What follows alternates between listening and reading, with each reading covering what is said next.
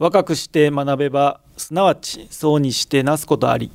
そうにして学べばすなわち老いて衰えず。老いて学べばすなわち死して朽ちず。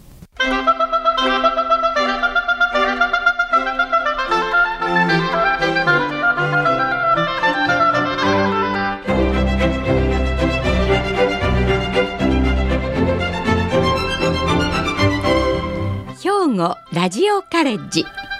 今朝の俳句。さつき晴れ。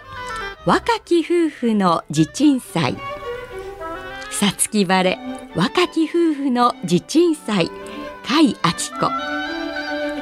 子地鎮祭は家を建てる前に土地を守る神様に工事の安全を願って行われる儀式です。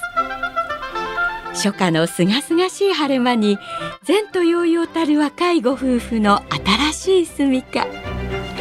なんとも晴れ晴れとしたおめでたい一句ですね。さて今朝の兵庫ラジオカレッジはピアニストで作曲家の竹中誠さんのご出演で日本と世界文化の違いそして共存へをお届けします。今朝の講座は自由課題番組です。兵庫ラジオカレッジの学生の皆さんは学生区分にかかわらず講座を聞かれての感想をはがき1枚にまとめ事務局まで提出してください。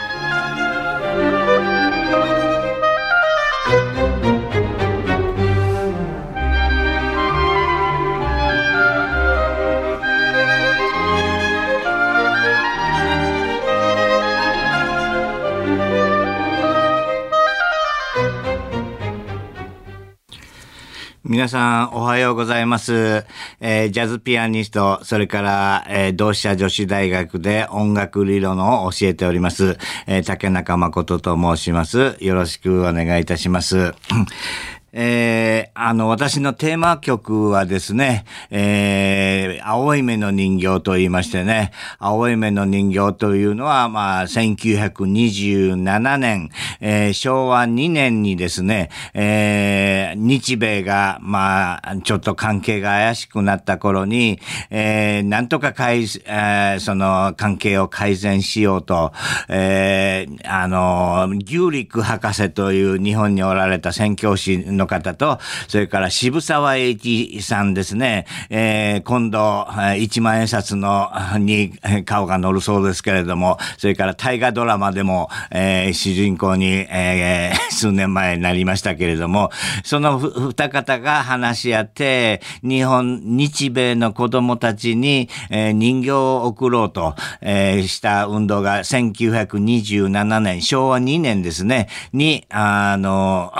行われたそうです。で、アメリカからはその青い目の人形をですね、えーもう1万5千体ぐらい、えー相当な数です。えー日本の全部の小学校とか幼稚園かな、まあはっきり、あの、いろんなところに、あの、送られたようです。で、日本からは、まあ各都道府県から1体、それから、えーミス日本かな、えー54、5体の、あの、人形が送られたようです。1万5千と50何体っていうのは相当では数が違うんですけれども、まあその、えーかかった費用は同じぐらいじゃないかなと思うぐらいすごく高価な日本の人形をね、えーあの、送ったようですね。で、私が長年住んでいたボストンの Children Museum, えー Museum えー子供博物館にもですね、えーミス京都、京都とボストンというのが姉妹都市でですね、えーあの、ミス京都というのは、あの、ボストンにやってきたようです。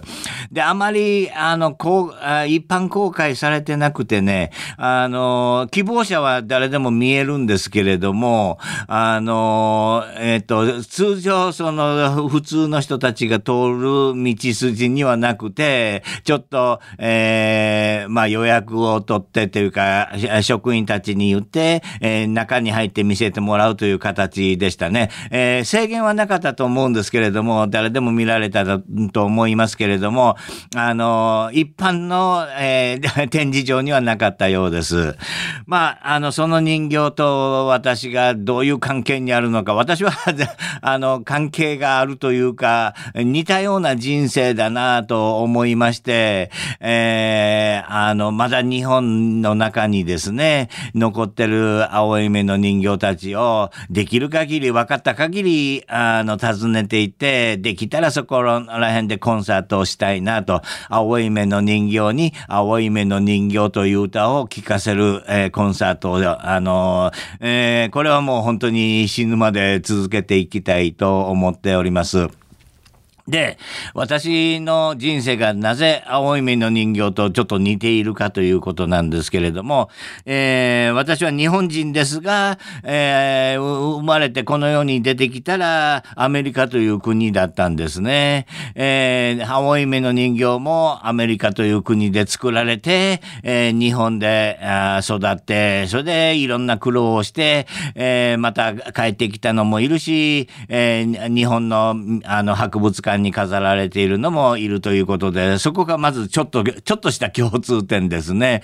えー、まあ、あの、私が、あの、生まれた、えー、ところは、ニューヘーブンという、あの、小さな町ですね。大学町です。エール大学があることで有名な町なんですけれども、ボストンとニューヨークの、まあ、間にありまして、ちょっとニューヨーク寄りかな。えー、ですから、あの、そここからニューヨークに、まあ、通ってる、職場で通ってる人もおります。えー、そういうところなので、えー、まあ、私が出てきたら、そういうところに出てきちゃったと、えー、いうことですね。あのまあ、うちの親父が、え、そのエール大学に留学していて、後から日本で婚約をしていた母親が追いかけていって、え、ニューヘイブンという街で、あの、日本式の結婚婚式を挙げて話題になったそうですね。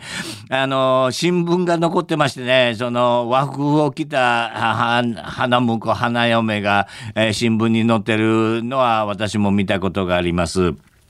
はい。それで、えー、その頃はですね、とってももう、あの、日本から持ち出せるお金も限られて何ドル以内っていうふうにされててですね、非常に厳重なチェックもあってですね、えー、大変な、あの、世の中だったみたいです。今は本当に自由になって、あの、いいんですけれども、その頃の留学生は大変苦労したようですね。えー、で、え、どういうわけか、私の母親が妊娠しちゃったと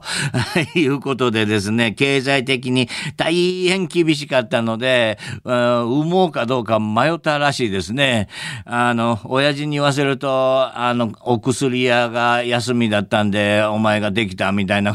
まあ冗談半分に言われましたけれども、あまあ、あの、それで大変困って、産んでも育てられるかどうかわからない。それで、えー、どうしようかといういうふうにして、そのアドバイザーの先生にね、えー、相談に行ったんですって。えー、産もうかどうか迷ってるって言ったところ、えー、ものすごく怒られたそうなんですね。これは夢物語ではない。現実に起こったことなのだって言って怒られたらしいです。えー、本当に現実に起こって誠にできた子供は誠に産みね、産みなさいって言ってついた名前が誠なんですけれども、えー、どこまで信用できるかわかりませんね。私は全然、あの、その話を聞いてていないので、えー、まあ、でもとにかく、えー、親父たちは、まあ、産もうと、もうどんなに苦労しても、お金がなくても産んで育てていこうというふうに、あの、決心をしたようですね。で、えー、ここでややこしいことがありましてね、あの、戸籍という問題ですね。日本国籍、えー、アメリカ国籍、えー、それから世界中にはいろんな国があって、まあ、200弱の国があってですねですね、その国籍のちあの決め方が違うというところが、まあ、大問題ですね。私は問題だと思いますね。このようなグローバルな世の中になってですね、えー、ちょっとややこしい問題が世界中あちこちで起きております。えー、まあ、日米の関係で言えば、えー、私の生まれたアメリカという国は、えー、誰が、何人が来てアメリカに来てアメリカで生まれようと、生まれた子供は、えー、必ずアメリカ人になるという、あの、法律があるんですね。えー、かたや日本は、えー、どこに行こうが日本人から生まれた子供は日本国籍であるという、えー、なんか、えー、ちょっと食い違ううえー、法律がありまして、私は生まれたと同時に、うん、二つの国籍を、えー、有してしまったわけですね、えー、アメリカで生まれたからアメリカ人であるし、日本人の親から生まれたから、えー、日本人であるということで、えー、日本の国籍、アメリカの国籍があって、両方ともどちらも成人するまで何ともできないと、これは共通してですね、えー、まあその頃は、あの、日本は二十歳でしたけれども、まあ、とにかくアメリカは18で、えー、国籍を自分が、えー、決めることができるんですね。で、まあ、それまで何とも、あの、できないという、ちょっと歯がゆい感じですね。えー、小学校の頃なんかは、まあ、その話を友達にすると、え、僕が死んだら、えー、世界の人口2人減ることになるかもしれないみたいな話でね、冗談半分に笑っていたことなんですけれども、実は10 17歳と、えー、10ヶ月ぐらいですかね、18歳になる直前の2ヶ月ですね、えー、私は日本で高校3年生になったばっかりでした。その時に大変な手紙がですね、えー、アメリカから来たんですね。で、もう、もうそんなことは全然つゆ知らず、普通の日本の高校生活を送っていた私と、えー、その親っていうのはもう、晴天の霹靂ぐらいびっくりしてですね、えー、あの、大変な、もう頭の中はそれの、そればっかりというような、えー、夏頃になるまでですね、えー、もう受験勉強どころではない、もう生きるか死ぬかの問題だみたいな、あ問題になりました。っていうのは、その頃はちょうどアメリカというのは、えー、ベトナムと激しい戦争をやってた頃なんですね。で、えー、日本にいる、まあ、アメリカ人ああと私は思ってなかったけれども、一応アメリカで生まれたということで、アメリカの国籍があってしまったわけですね。で、あの、ベトナムに行って、9月からベトナムだみたいな手紙が、えー、5月の初め頃だったと思いますけれども、えー、来まして、うちはもう上から下への大騒ぎになりまして、これはもう、えー、行ったら生きたい、生きて帰ってこないかもしれない、えー、っていうのは、あの、なんかそういうやばい戦場にやられるのは決まってですね、あの、親がアメリカ人でもなく子供が生まれただけの人とかですね、アメリカの学校には行ってない人だたちとかですね、そういう人がどんどん、あの、アメリカの、うん、その最前線にですね、えー、やられていることを調べれば知る、調べるほどなんかそういうことが分かってきまして、えー、両親もすごく心配して、行ったら本当に危ないから、えー、なんとかここ、あの、うん、日本で国籍を落とすことはできないか、日本をの国籍を選ぶことはできないかというふうに、あの、考えまして、まあ、高校を抜け出して、何度も、まあ、今たまたま神戸で今 放送を 収録していますけれども、その頃は神戸にアメリカの領事館があったんですね。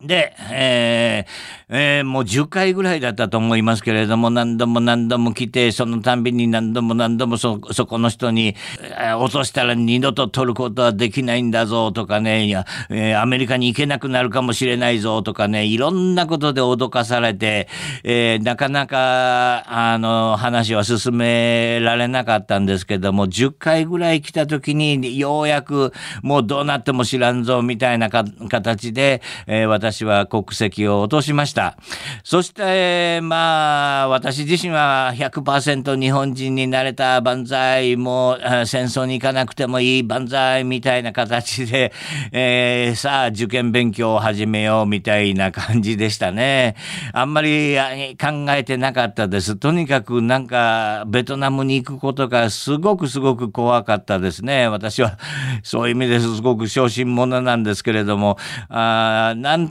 かその、えー、ドキュメンタリーの映画とかドラマとかをたくさんその子を見まくって、えー、ろくな目に遭ってないなということを、えー、実感しまして、なんとか、えー、日本で平和に、えー、同じ戦争でもえらい違いの受験戦争という方に行きたいなと思っておりました。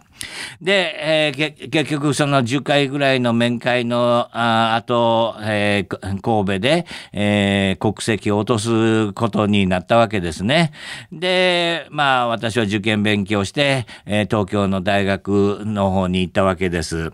で、えー、まあ、あのそれからですね、しばらくもう東京で、まあ生活してたわけですよね。ああのもう本当に東京に出たらもう私は大きなキャンプにいたみたいな感じですごく幸せに、えーえー、そのキャンプ生活送ってましたね。えー、芸能活動にもちょっと加わったり、えー、それから大学を卒業したら、えー、高校の先生、まあ、非常勤講師ですけども、になったり、えー、そうですね、あの、ちょっとテレビの仕事をしてみたり、脚本を書いてみたりっていう、えー、すごく、あの、面白い世界、あの生活を送っておりました。えー、だけども、あの、5年ぐらいそれを近づいて、あのい、いろんなことをやってるうちに、私は一体何者なんだろうという、えー、ちょっと悩みがありましてね、が出てきまして、うん、何でもなんか器用にやってるのは何にも専門がないということになんか自分で気がついたわけですね。それで何かあの専門を持たなきゃいけない。で、まあ、えー、漫画を描いたり、シナリオを書いたり、高校の先先生したり、英語の先生をしたりしてたのは全部、あの、捨てられるけれども、やっぱりとことん音楽をやってみようと思って、えー、留学を決意したわけです。1980年のことですね。で、えー、バークリー音楽大学という秋吉敏子さんとか渡辺貞夫さんが、えー、卒業されたとこ、本当に、えー、素晴らしい学校だと思ったので、えー、日本から留学する人の、うん、まあ、あの、クラシック以外ではですね、クラシック以外です。えー、もう9割9分9厘ああの、バークリーの卒業じゃないかなと思うぐらいたくさんの、えー、いい先輩たちを輩出していてですね、で、あの、そこに、あの、留学いたしました。で、一年経った時に、えー、まあ、あの、今は日本にいるアメリカ人の友達なんですけどね、えー、その彼のところに、えー、バッファローの近くにね、え、彼の実家があったので遊びに行って、え、その近くにある、え、ナイアガラの滝、に遊びに行ったんですね。で、ナイアガラの滝っていうのは、あの、アメリカ側から見ると大したことないけど、カナダ側から見ると素晴らしいと。それで、そのカナダの方に、えー、渡って、えー、ついでだからつってカナダのその周りをちょっとドライブして、それで帰ってくるときに、あの、ちょっと大問題が起こりまして、えー、その友達が、こいつはピアノがうまくて、ああの、ボストンの近郊で稼いでいるみたいなことを言ってしまったので、何？お前ちょっとこっちの、あの、奥のの部屋に来いって言って連れて行かれてね、1時間ほど説教されました。もう人前で弾いちゃいけない、金を稼いじゃいけない、お前は留学生なんだから、えー、とにかく勉強に励んで、人前で、えー、おああの演奏してお金を稼いではいけない、分かったかって言ってものすごい怒られました。まあ、あの、早く解放されたかったので、はい、誓います。はい、二度としませんというふうに、えー、言っていたら、1時間ぐらいで、じゃあ、あの、アメリカにもう一度入れてやるから、えー、言いつけを守れよと、えー、言われましてですね。で、最後に、あの、私がちょこっと聞いたんですけど、私はアメリカ生まれたんだけども、えー、それでもダメなんだろうかって聞いたら、向こうの人はめちゃくちゃびっくりして、お前、アメリカ生まれか、じゃあこっちの部屋に来いって別のね、部屋に連れて行かれまして、で、えー、ボストンに帰ったら、ここをこういうふうにして、こういう、この、このオフィスに行け。そしたらお前もう一度アメリカ国籍取れるぞって言って、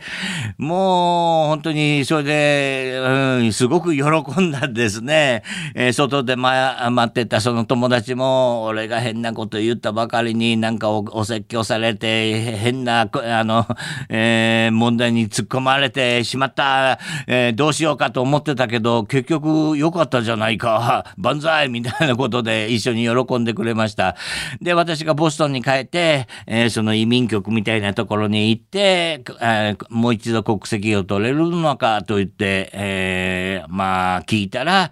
え向こうが一枚の紙、まあコピーですけれども、え法律のコピーを見せてくれて、お前はこういう法律がアメリカにあるのを知らんかったのかと言うんですね。で、それを見てみると、えー、アメリカ国籍の話です。ベトナム戦争中にアメリカ国籍を落とした者は二度とアメリカの土を踏んではならないって書いてあって、ええー、もうその時よく覚えてます。もう、目の前が真っ暗になったっていうか、もう本当にショックでしたね。えー、バークリーがあと1年で終わるというような時でした。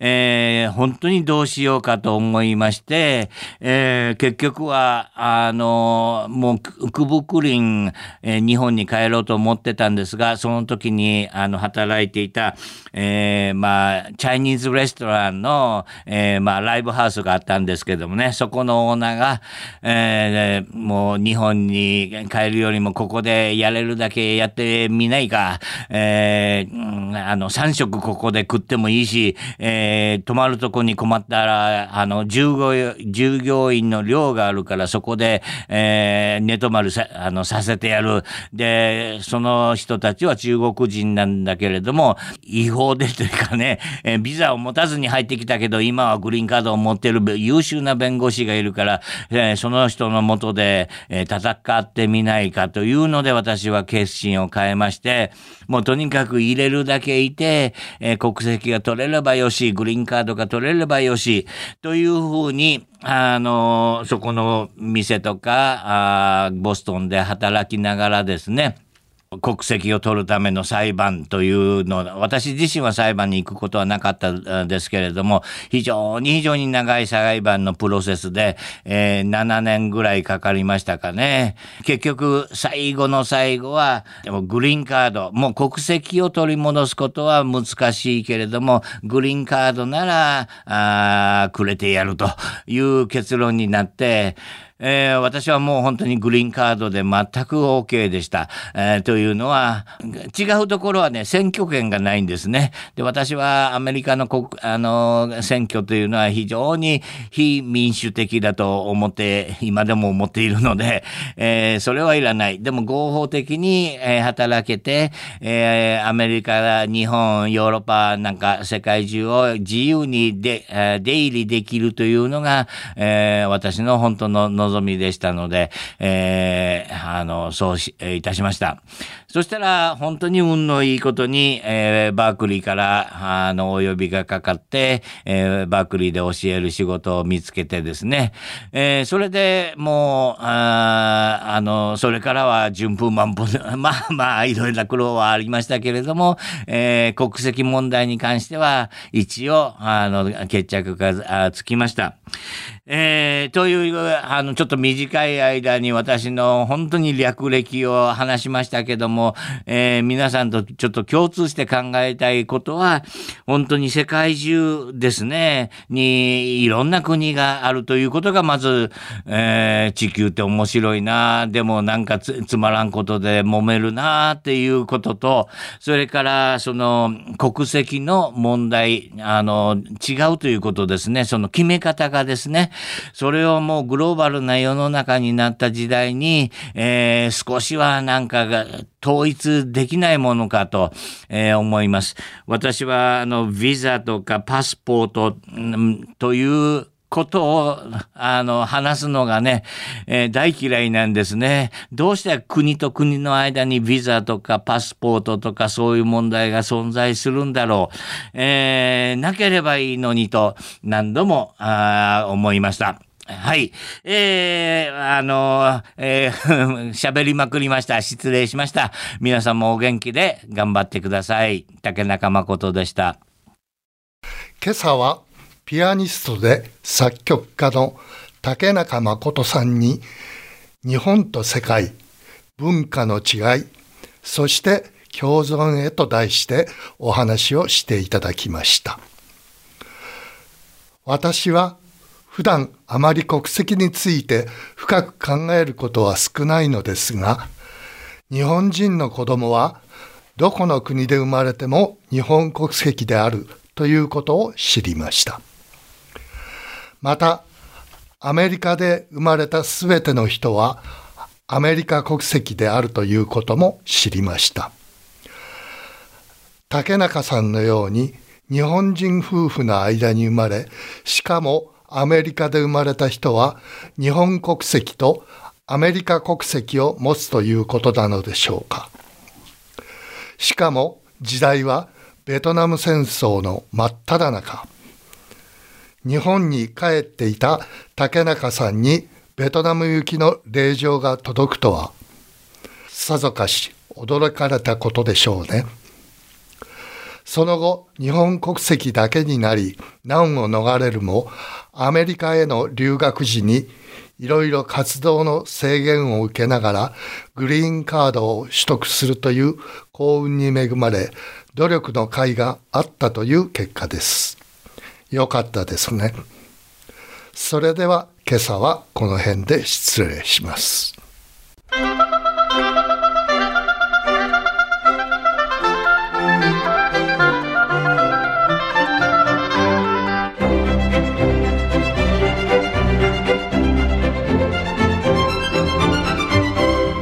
兵庫ラジオカレッジ今朝は日本と世界文化の違いそして共存へを兵庫ラジオカレッジの加古隆学長の案内でお届けしました来週は歌手の北原由紀さんで賢い女じゃないけれどを予定していますこの番組は兵庫県生きがい創造協会の提供公益財団法人井上記念会の協賛でお送りしました。